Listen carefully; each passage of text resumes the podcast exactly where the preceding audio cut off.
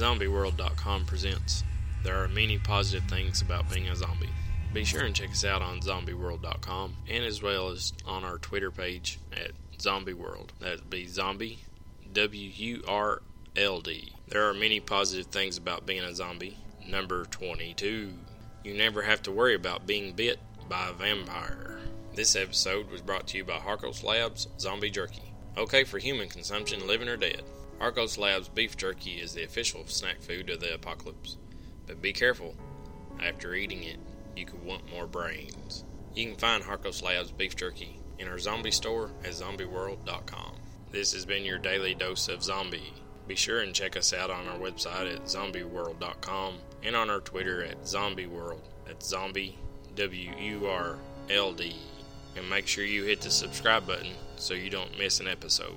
Be sure and join us tomorrow and learn how you can be a better zombie.